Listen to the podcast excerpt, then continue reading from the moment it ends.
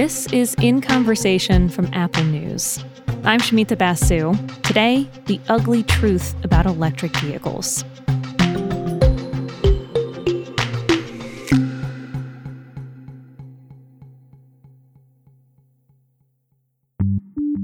There's a lot of interest in electric vehicles right now. More charging stations are being built, there's new federal tax credits to make buying an EV more affordable, and we're seeing more options hit the market with significantly lower lifetime emissions, costs, and maintenance needed compared to traditional gas powered cars.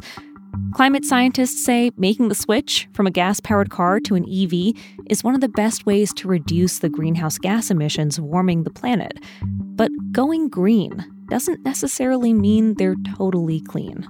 There's a lot of greenwashing going on as consumers try to navigate what an EV is, the extent to which it is helping the environment. Evan Halper is with the Washington Post. He and a team of colleagues recently created a series called Clean Cars Hidden Toll. It's sort of a buyer's guide to EVs, but what makes it especially thorough is the original reporting they've done on the human and environmental costs of the electric vehicle revolution it's important that there's some accountability for the manufacturers, for governments on what exactly are we doing as we create this whole new industry? Are we making the same mistakes that have been made in the past? And there's human consequences to those mistakes. The Post's team traveled around the world to places where minerals are sourced to make EV batteries. Because while EVs don't need gas, they do need about six times more minerals by weight than a conventional vehicle for the roughly 1,000 pound battery block powering them. In their reporting about what it takes to get those minerals, Post reporters describe forced labor, co opted indigenous land, toxic waste and environmental spills, and in some cases, lots of emissions from coal powered refineries. Many car manufacturers say they're abiding by environmental rules, but Evan says fact checking their claims isn't so easy. You know, it's kind of like a black box.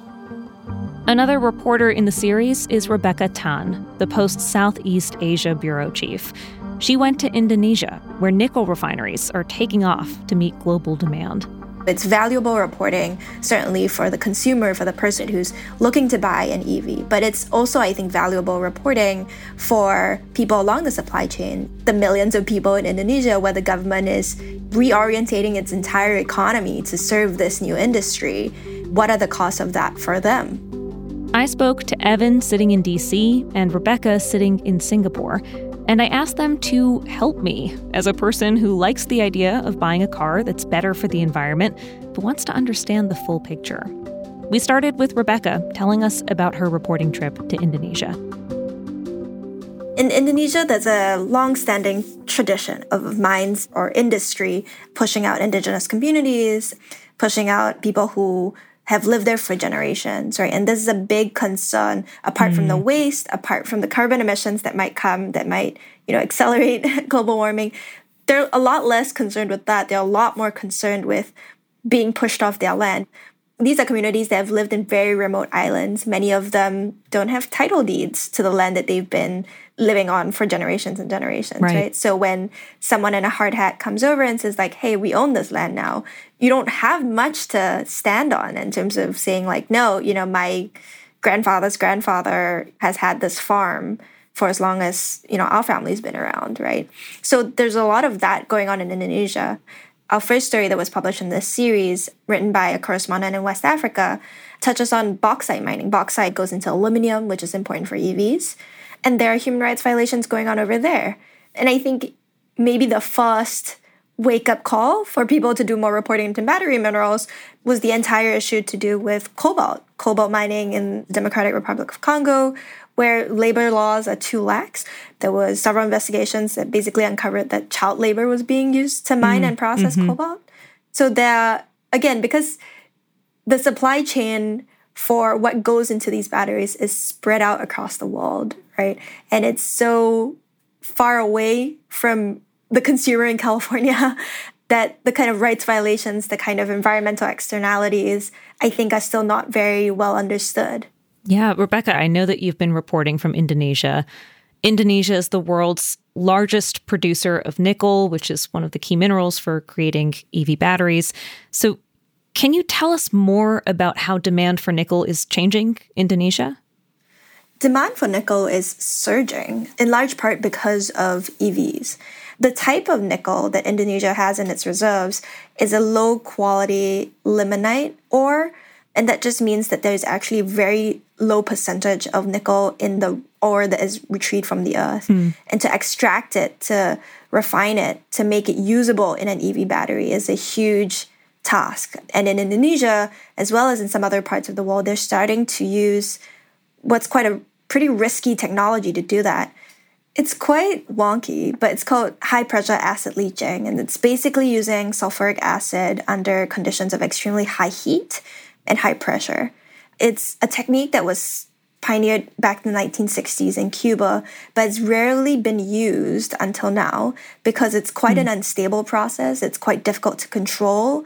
A lot of companies have tried it and they've had accidents with managing the massive amount of waste or tailings, as they're called, produced from this process. And just to be clear, that's hazardous waste, right? Yes. It, if it's not properly managed, it's hazardous waste, right? So mm. Indonesia, for the first time in 2021, opened a refinery like this. And this is the refinery that we visited in a remote part of, of eastern Indonesia. And the reason why a lot of even mining experts are watching it very closely is because this technology has never been tested before in Indonesia. So, on top of its geological conditions producing a lot of minerals, it's also a place with a lot of volcanoes, with monsoon rains, with earthquakes, and that makes storing and refining waste kind of dicey, as you can imagine. Yeah. Can I ask you to tell us a little bit more about? Uh, you introduced us to many people whose lives have been affected by nickel mining becoming such a huge industry there now. One person is a, a farmer who's lived there his whole life and says that things are, are changing really drastically now. Can you tell us a little bit more about him? Sure, yeah. So we visited six villages in and around these nickel rich areas in North Maluku, which is in eastern Indonesia. And we spoke to, I think, dozens of villages. Um, one of them, his name was Lias, you know, we begin the story with him. He lives in Kawasi village, which is right at the foot of the nickel refining facility. His family has lived there for four generations for as long as he can remember. They've lived off the land, they rely on the fish that populate the island around it, they drink from the water. And since the refining facility was built, and since the mine started to expand its operations, a lot of those natural resources have gone away. They no longer are able to use the rivers that go by their village. You know, there's fewer and fewer fish in the coastline that's just surrounding them. And meaningfully, you know, it's hard for them to get around.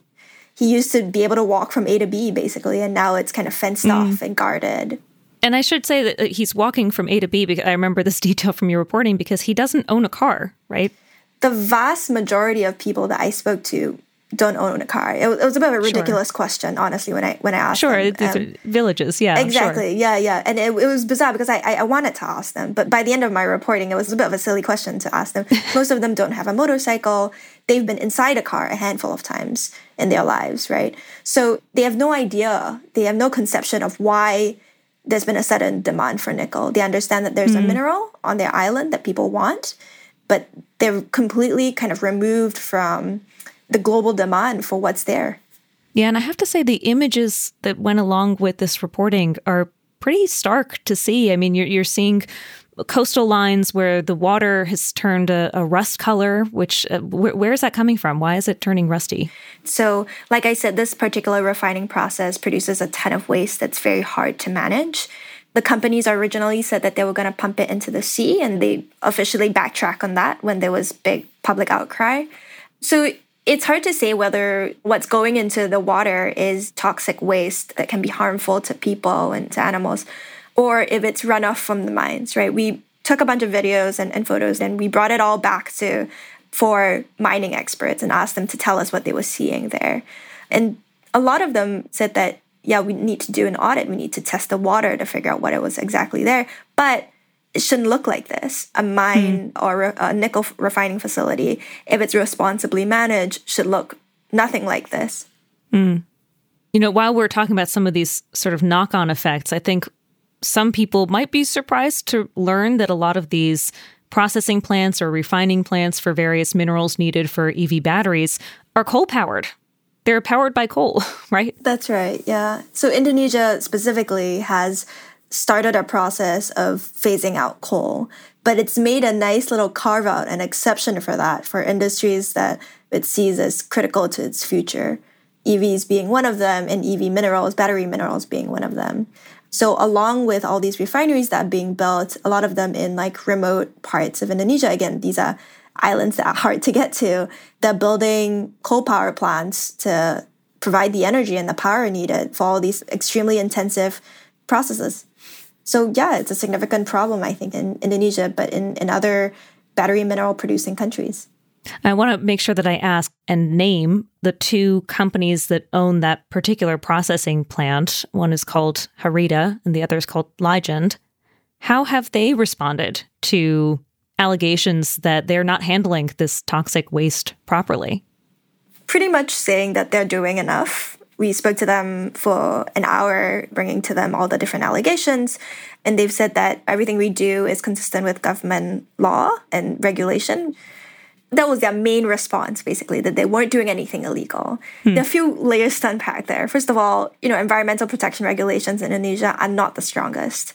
And the government has actually started to roll them back in order to incentivize more companies to come into the country to do nickel mining and nickel refining.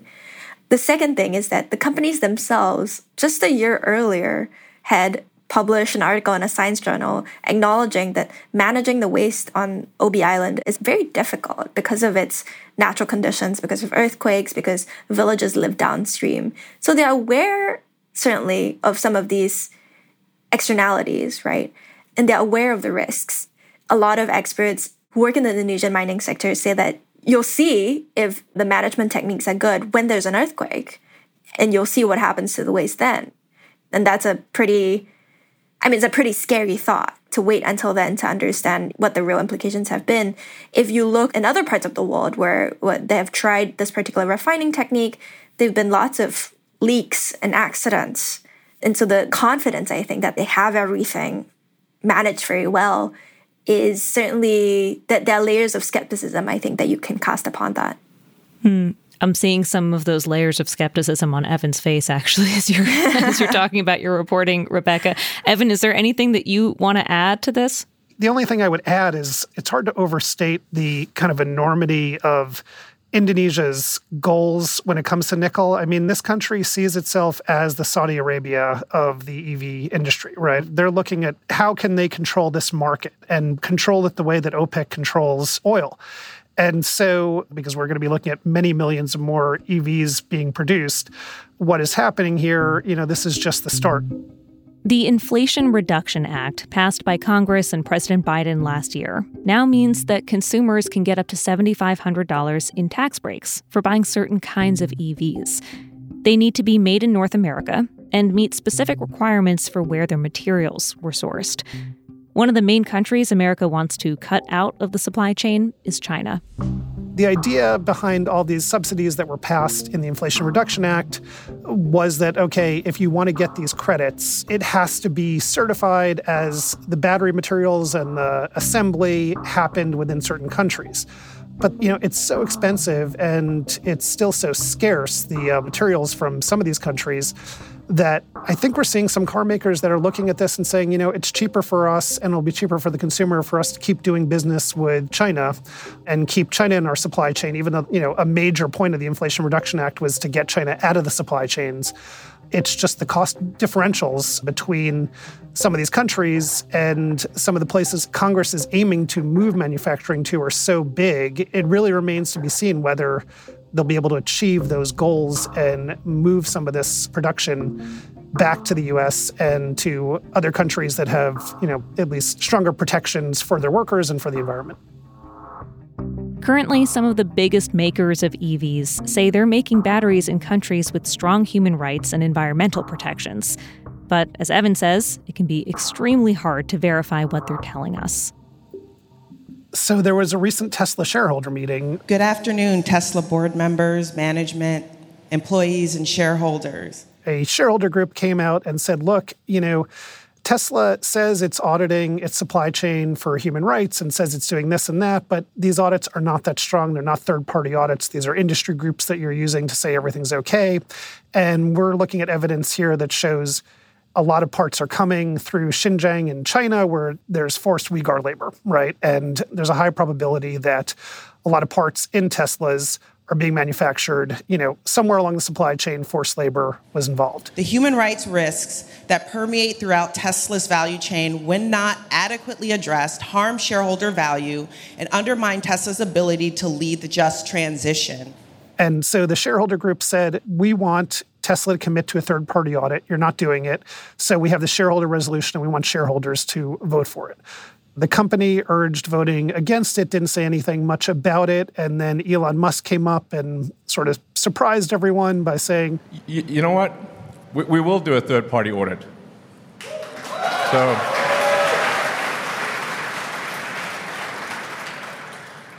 In, in fact, we'll, we'll put a webcam on the mine. and if, if anybody sees any children, please let us know it was hard to tell in the usual Elon Musk way whether he was being sarcastic or whether he was being serious. Um, hmm. But the crowd just ate it up. And we'll see where things go from here and whether Tesla actually does do this third party audit. But I'm suspicious that the concerns being raised by the shareholder group were really met with Elon Musk's few comments that just batted them away as as meaningless and and not important. You know, these companies when they're confronted and asked about okay, what about this, that, and the other thing on the supply chain? In a lot of cases, they say, we're doing our best, but we can't have full visibility of the supply chain. It's just too hard. There are too many places, there are too many subcontractors and subcontractors along the way, and you're just asking too much of us. But the question is, are you asking too much of them? There are technologies out there where they can trace everything on their supply chain. It's just a matter of do they want to do it and are they putting the resources into doing it? Hmm. So, with all of these things in mind, what is the wanting to be ethical consumer supposed to do right now? Someone who's thinking of buying a car and thinking that maybe it's smart to buy an EV. How are they supposed to hold all these things in their head, really? So, some groups are starting to try to help consumers navigate this and trying to look as deeply into their supply chains as they can this organization called Lead the Charge, for example, it's a coalition of environmental groups that just made this their issue. They tried to come up with a rating guide of how sustainable is this company, that company, and the other company that's you know marketing EVs.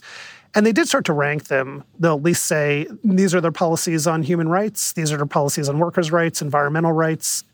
This is how much traceability and transparency they have in their supply chains. And so it's a start. In Europe, for example, they're creating this battery passport program where you'll be able to, as a consumer, if you buy a car in Europe, they'll give you a document. It'll show where where the minerals for everything in the battery came from. Oh, that's really interesting. Yeah, I mean that's a big step. I mean, some of the NGOs are saying, well, the way they're doing the guidelines, industry may be too involved, and it there may be some greenwashing involved, but still, it's um you know it's a government initiative and it's forcing some accountability. So I think we're going to see more of these kinds of initiatives, and we're going to see consumers have more of an ability to to see what's going into their car. But it's going to take a lot of a lot of reporting, like the reporting Rebecca just did, for the auto companies to feel the pressure and to keep providing that transparency and moving forward along those lines.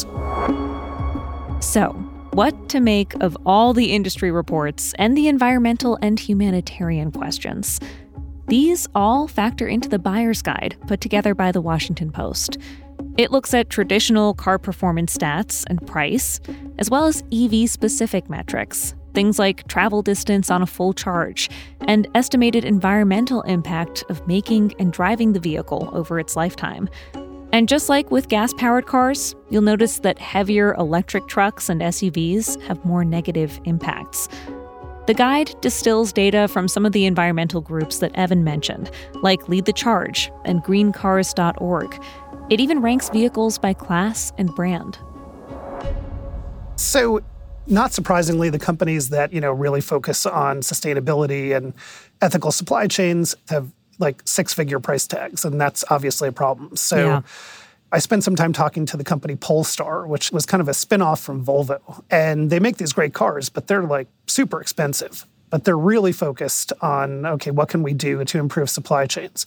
Mercedes, again, like I can't afford a Mercedes. Probably most people listening this can't afford a Mercedes, but at least this company, which has this very high scale clientele, is trying to set a standard and you know set something that other car companies can aspire to. And again if you look at the lead the charge rankings mercedes ranked highest but they'll still find that even the highest ranking ones left a lot to be desired. There's so many things that the ngos say could be done that are not being done but at least you know mercedes ranks the highest.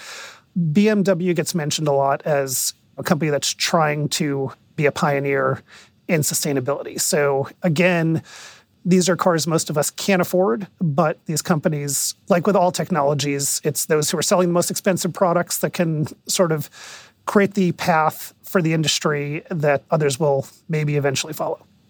Well, let's talk about the affordability issue for a moment because I think this is the big problem with any kind of early adopting wave is affordability, making it more affordable, more accessible to more people to make that choice.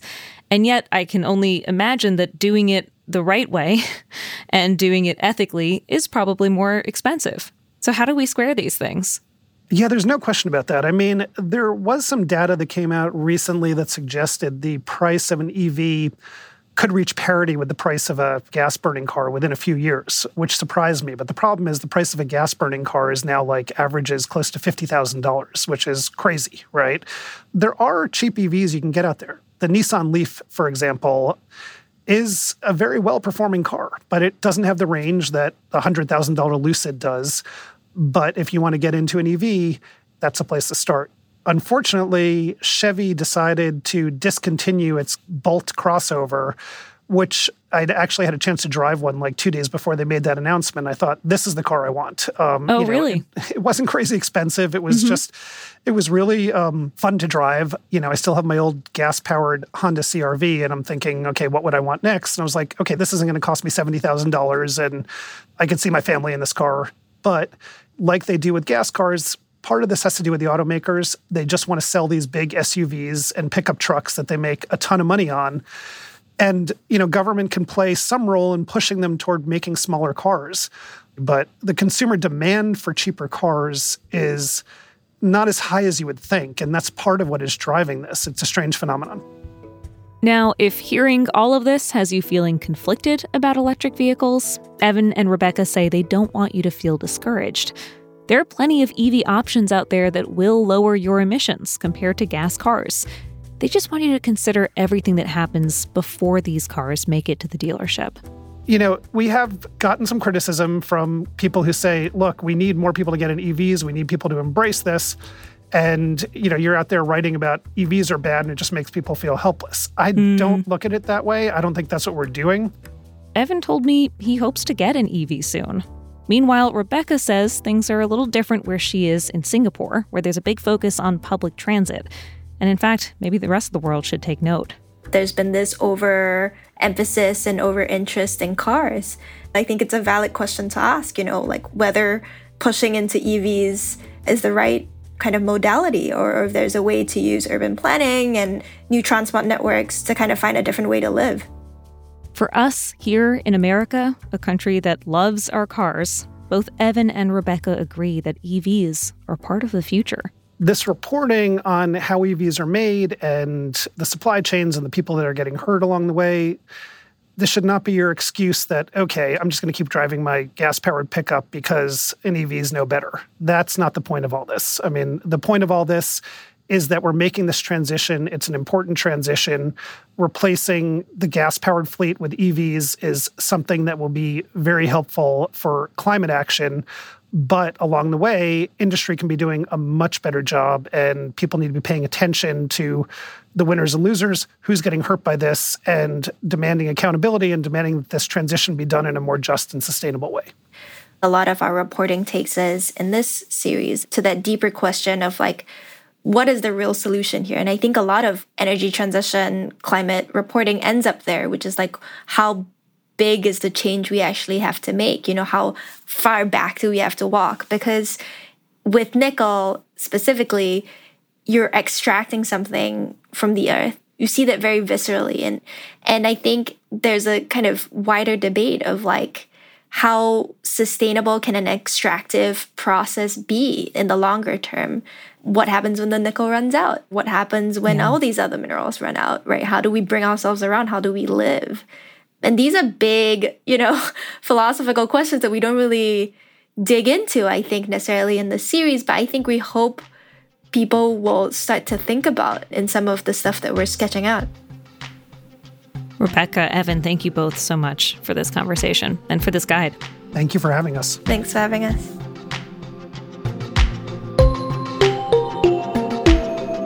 Washington Post's series Clean Cars Hidden Toll is available on the Apple News app. We'll include a link for you on our show notes page. And if you've been listening and enjoying this podcast, please rate and subscribe to us in Apple Podcasts. It helps us reach more people, and we like knowing what you like.